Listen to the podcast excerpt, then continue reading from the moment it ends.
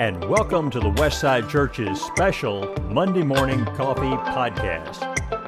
On this podcast, our preacher, Mark Roberts, will help you get your week started right with a look back at yesterday's sermon so that we can think through it further and better work the applications into our daily lives.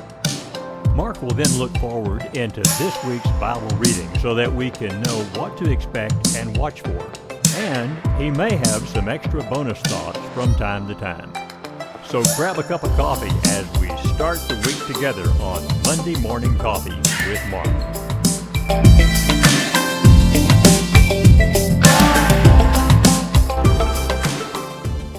Good morning, good morning. Welcome to the Monday Morning Coffee Podcast for Monday, May the 16th, and I am glad to welcome you to the podcast this morning. I'm holding a great cup of Costa Rican coffee this morning. A good friend sent me some wonderful coffee from Methodical Roasters in South Carolina. Appreciate that so much. This is the last bit of that coffee. And I have my Bible, I've got my Bible reading schedule, and I have some notes from yesterday's sermon in the Asking for a Friend series. Let's get started. Bye. Let's think about yesterday's sermon, the third in our Asking for a Friend series. Everyone has a holy book. What makes the Bible so special was what we were talking about yesterday. This is a difficult lesson for me to preach because I don't want to just slam everybody else's scriptures or holy book. I'm hoping that that lesson can be a resource and people can email that link to friends, encourage others to listen to that. And I think starting with uh, all other books are terrible and horrible, and here's 18 reasons why probably isn't a great start.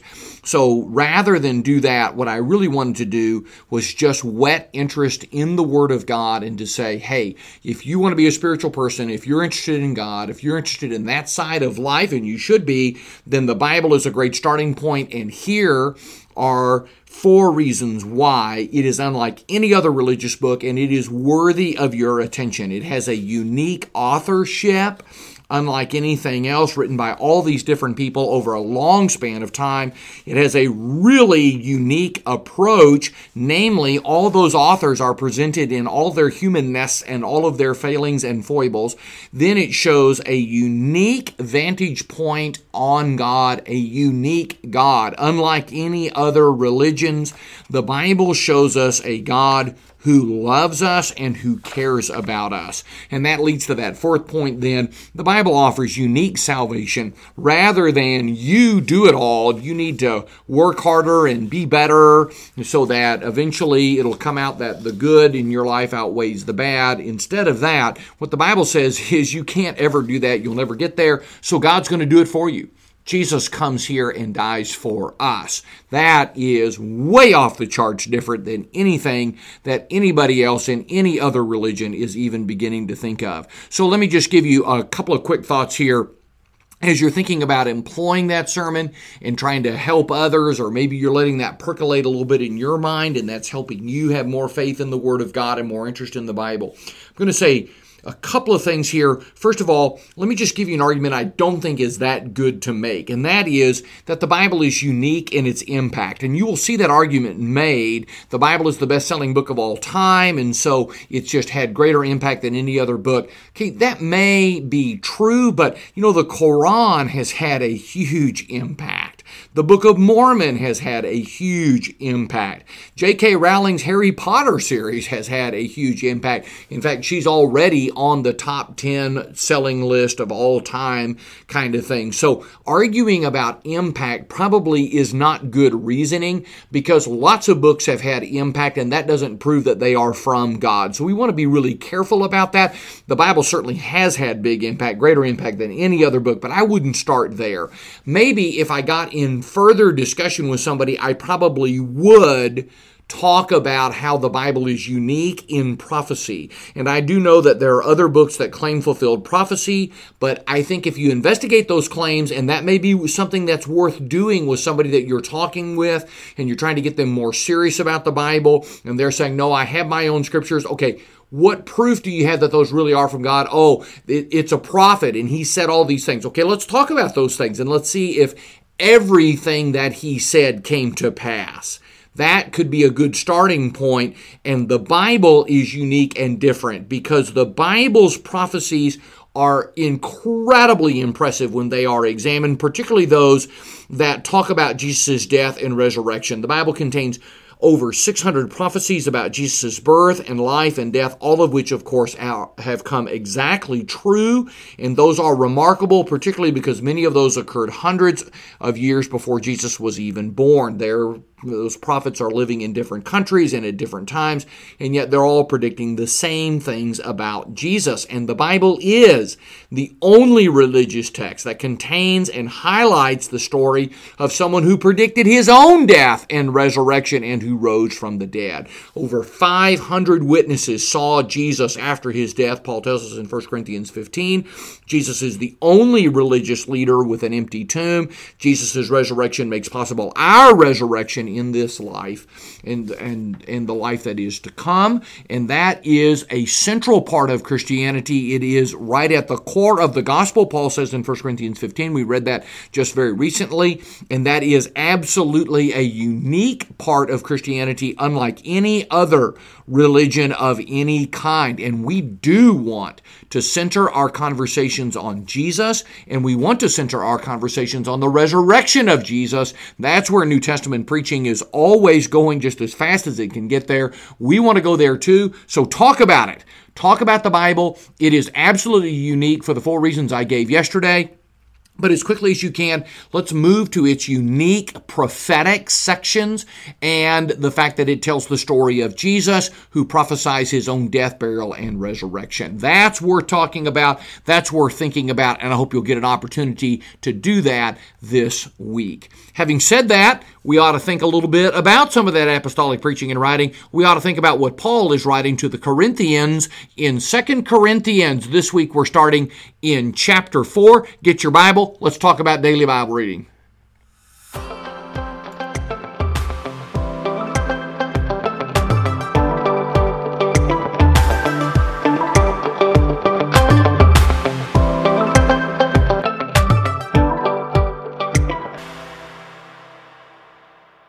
It is Monday and we're reading 2 Corinthians chapter 4 verses 1 to 10. I need to connect this up for you.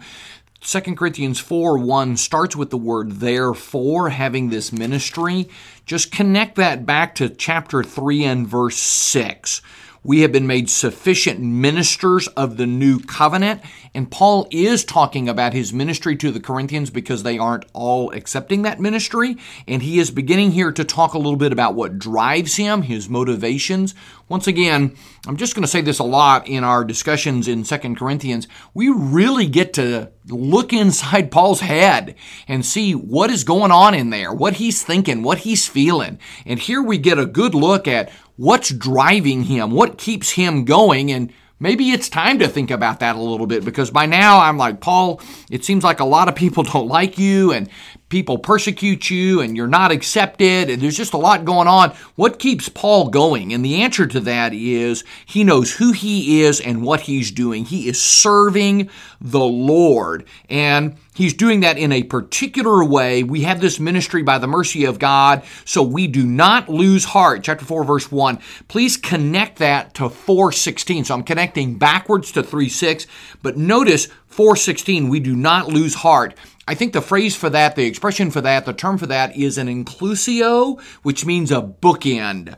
We don't lose heart for one, 416, we don't lose heart. When I'm preaching and I start with an introductory story, maybe about a dog, and that kind of kicks the sermon off, and we get going, and then I make three points, and then you hear me say something about that dog. So I'm really glad the dog made it, or we learned so much from dogs. I'm saying something about dogs, which are, of course, completely superior to cats in every single way. So I'm saying something about dogs. As soon as I say that about the dogs, you know, up oh, the sermon's over. We've come full circle. That's what an inclusio is. That's this bookend kind of idea. So this thought is going to be packaged in we do not lose heart. That's where Paul is. And it does seem, verse 2, that some people have accused Paul of deceitful preaching and even commending himself. And he responds here by saying, That's not how I operate. I could have tailored my message to fit the audience. I could have watered it down. I could have made it stronger so as to drive off the Gentiles and please the Jews. I don't do that. That's not how it works. And that doesn't mean everybody's going to accept the gospel. Some people don't get it. Verses 3 and 4, the gospel is veiled. That's the work of the devil. The devil veils them, blinds them from seeing what they need to see. I'm centering on verse 5, Jesus the Christ. That's what preaching needs to be all about. And then he begins to talk once more about suffering. We have treasures verse 7 in jars of clay and we are verse 8 afflicted in every way i i see paul really reaching out to the corinthians to say that main theme I care about you, I need you to care about me, I need you to accept me as an apostle. Look how much I care about you. And one of the ways that Paul does that is by talking about how much he suffered on behalf of the Corinthians. And he shows the weakness of Paul to let the power of God shine through. And we really get that 7, 8, 9, 10, really see Paul has undergone a lot for the Corinthians, probably referencing back some of the things that he's gone through in Ephesus, maybe some of the difficulties in Corinth, maybe some of the difficulties of being rejected by people in Corinth is what's going through Paul's mind here. But I hope you're seeing, I hope that I'm seeing Paul yeah, Paul's had some rough sledding here, and I hope we have a greater appreciation for that. One of my big goals in our Bible reading plan this year is at the end of the year for people to say, I get Paul. And you don't get Paul, I don't get Paul if I don't see that Paul really hurt for the gospel. That's part of 2 Corinthians chapter 4. That's our reading verses 1 to 10. Let's think more about that tomorrow. We'll finish this chapter. See you tomorrow on Tuesday. Welcome to Tuesday. 2 Corinthians chapter 4 verses 11 to 18 are on the docket for our reading. This is a short reading. It is not a complicated reading. It is just Paul once again, really sharing his motivation, how he keeps going. And the key to that is he keeps going in the power of God. The power of God is working in him. Verse 11, all of these deliverances. Paul, how do you, how do you get out of all of these fixes that you're in and all these problems and troubles and people who are hunting you? How do you keep going? How do you get out of those messes? God is working in him. God is the one who delivers him. That's how this is working. He's suffering so much for Christ. He's suffering so much for the Corinthians. And so the secret to his perseverance, verse 13, is his faith, which demands that he speak. It demands that he keeps going.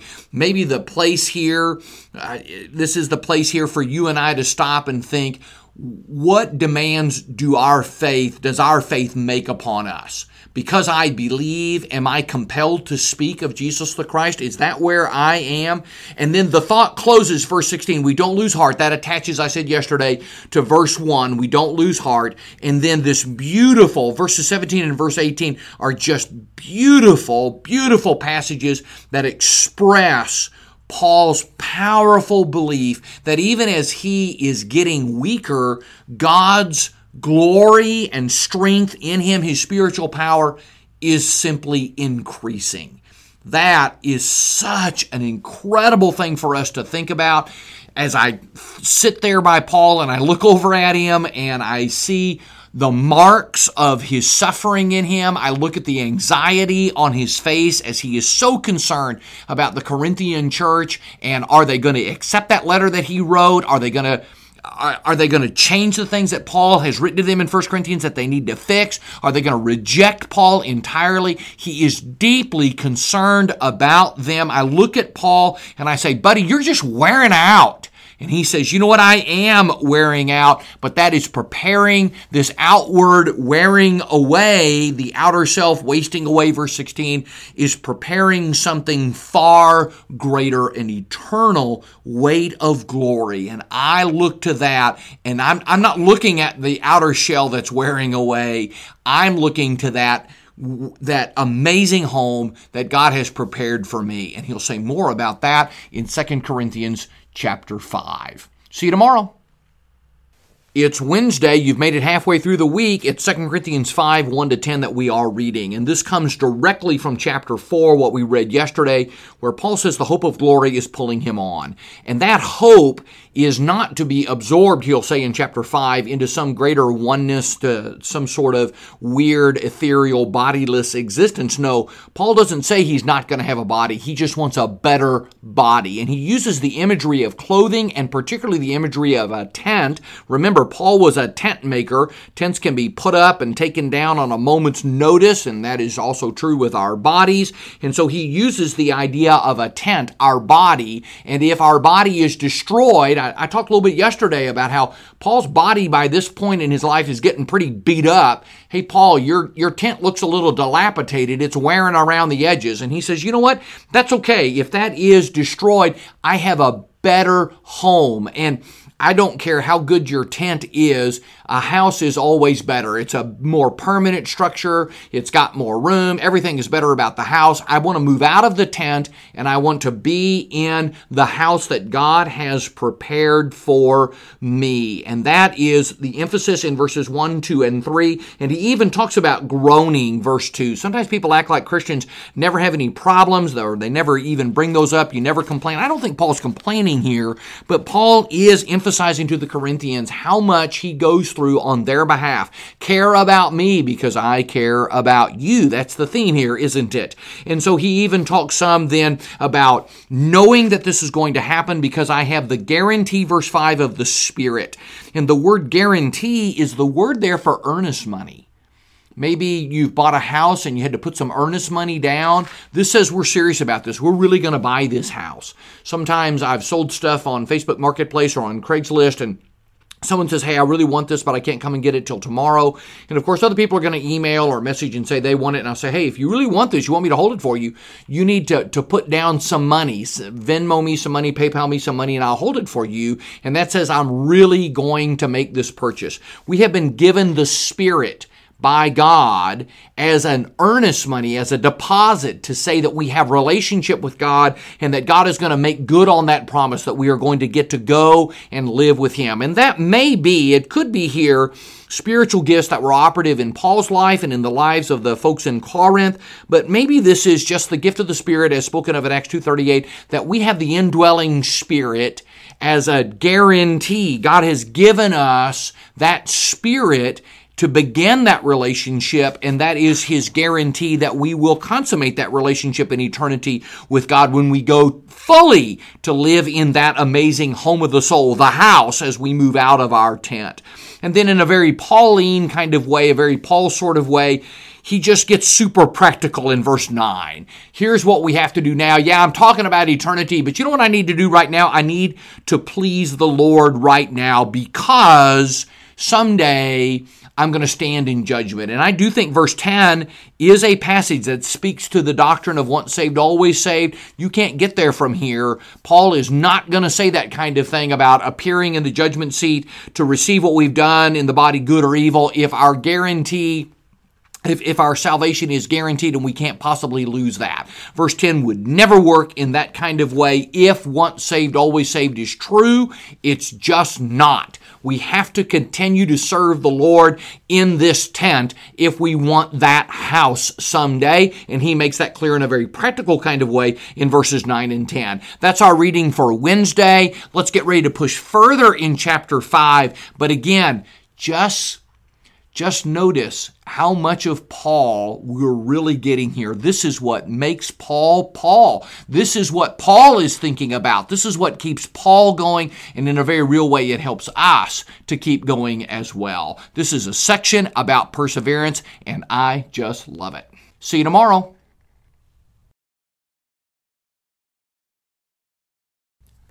It's Thursday and we are completing 2 Corinthians chapter 5. Going to read verses 11 to 21 today. This continues Paul's discussion of what motivates him, what's keeping him going, and some of that is the fear of the Lord, verse 11. The thought of divine judgment makes Paul have feelings of awe and reverence, and please notice he does not, has no interest in currying favor with his hearers by whittling down his message to suit their case. That's a quotation from a scholar a really good scholar, Tasker, wrote that in his commentary on Corinthians. No currying favor no trying to shape the message to be more popular. No, and I'm not commending myself. Paul knows, verse 12, that he has detractors. He's going to say more about that at the end of the book. And he wants the Corinthians to be able to defend him, and their experience with him ought to be more than enough. But some, verse 13, this is a difficult verse. What does he mean beside ourselves? Maybe some are criticizing Paul because of his emotion and passion as he spoke and preached the word of God. I think about that a little bit myself. Sometimes people will say something about how fast I talk or how excited I get. Well, one of our kiddos at Westside, he likes to come up to me afterwards and he says, You're loud.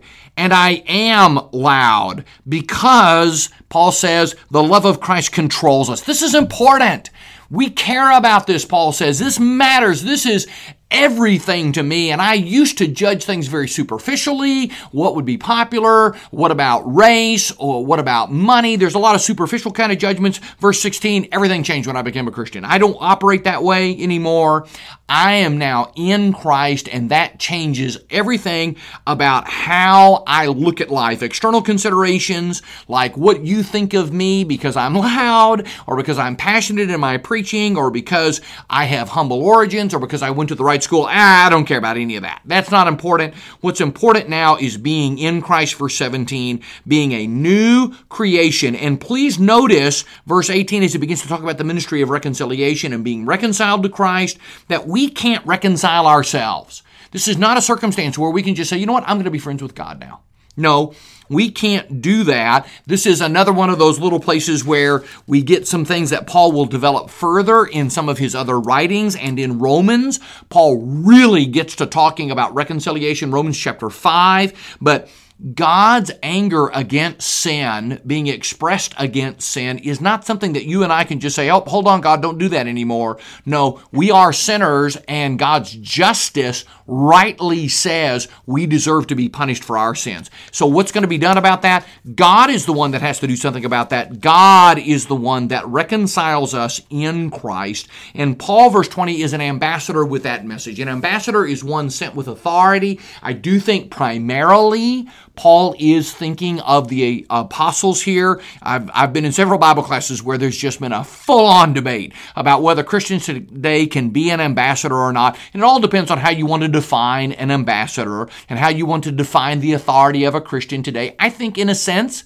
the apostles are the only ambassadors of Christ. They are the only ones that have had that kind of authority. But, but in a sense, you and I are ambassadors for Christ. We have the authority of the written word today to try to help other people see that Jesus Christ has been treated as a sinner on our behalf. Isaiah 53, 4 and 5 is in view here. And he has been treated for our sake. Verse 21, he has been treated as a sinner so that we can be reconciled to God. And that is what Paul is about, and that is what Paul is doing. He's working together with Christ 6 1.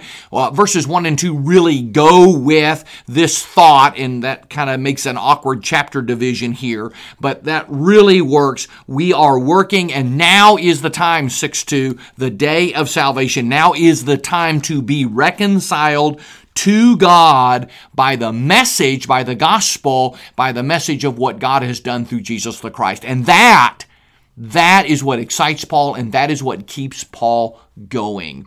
Oh, I just love this section in chapter 5 that helps us see Paul in a in a much better way, in a very human way, as we just get a glimpse of who Paul is and why Paul is what Paul is, because he is in Christ, because he knows the fear of the Lord, because he wants more men and women to be reconciled to God through Christ. What a great section to read today. See you tomorrow. We're going to read in chapter 6.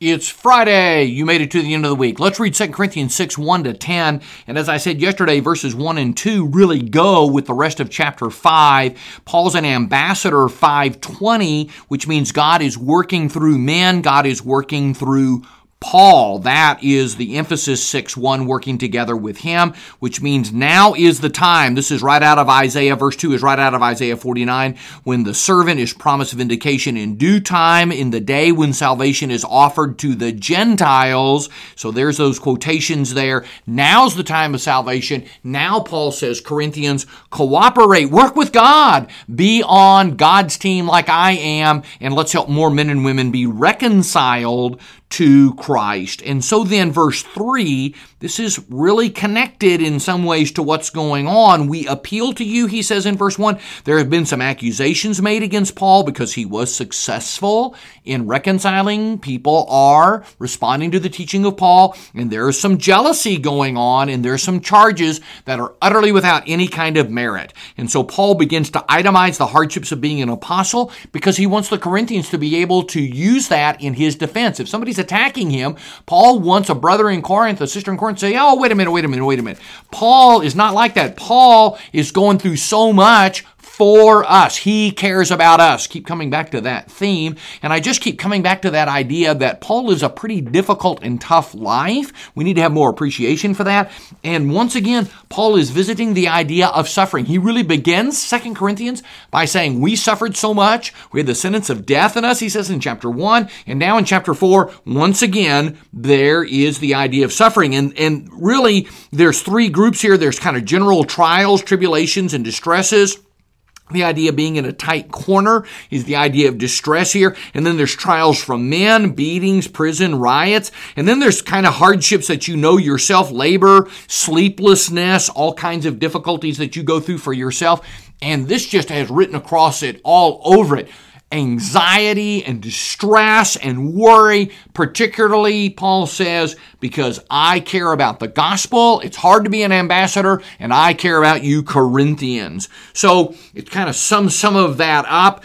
Uh, maybe verse 8 we are treated as bad guys. Some people even say that we're fake apostles, but we are true to the gospel and we continue on. Some people have a great opinion of me. Some people have a low opinion of me. Some people love me. Some people hate me. Don't care because I'm about the gospel and I'm about doing what God wants me to do because that's the only thing that's going to help people get to heaven. And that's the only thing that's going to help you, Corinthians, get to heaven. Paul is really laying it on the line here. You might want to go with verse 11, 12, and 13, even though that is not officially part of Friday's reading, to get the full thought here as he says, Our heart is wide open to you, Corinthians. I nearly chose that as the key verse because Paul is laying his heart bare.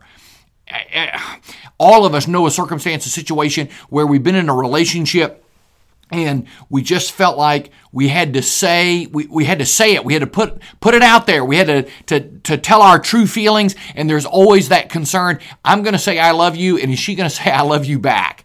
And paul says to the corinthians i care deeply for you. I love you in the lord. And you can hear that echo. Are they going to say back to him yeah, we love you too, Paul. We really do. And we accept you as an apostle. We're really coming to the climactic moment in Second Corinthians. We'll be reading that next week when Paul finds out the reaction in Corinth to the first letter that he wrote to them, all that stuff that he said, you better fix this and stop doing that, and I'm not going to have any more of that in the church. You better f- do right and straighten it up. How has that been received? Paul is dying to know how do they feel about him in Corinth. He loves them. That's our reading today. Thanks so much for reading the Bible with me this week. Appreciate your care and concern for these podcasts. I just get a lot of good feedback from folks, and that just means a lot to me. Thank you for reading the Bible with me this week.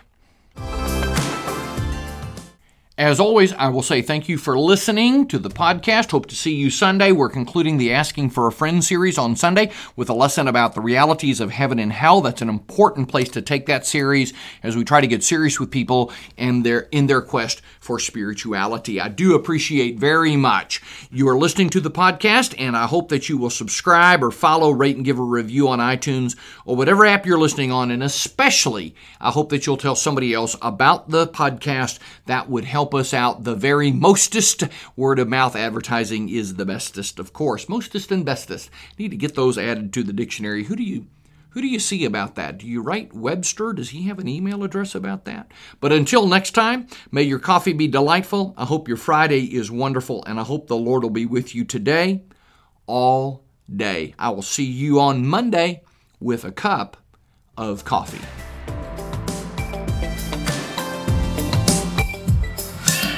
Thanks for listening to the Westside Church of Christ podcast, Monday Morning Coffee with Mark.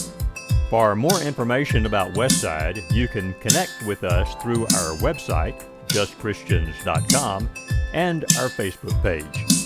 Our music is from Uppbeat.io. That's upbeat with two P's, U P P B E A T, where creators can get free music. Please share our podcast with others, and we look forward to seeing you again, with a cup of coffee, of course, on next Monday.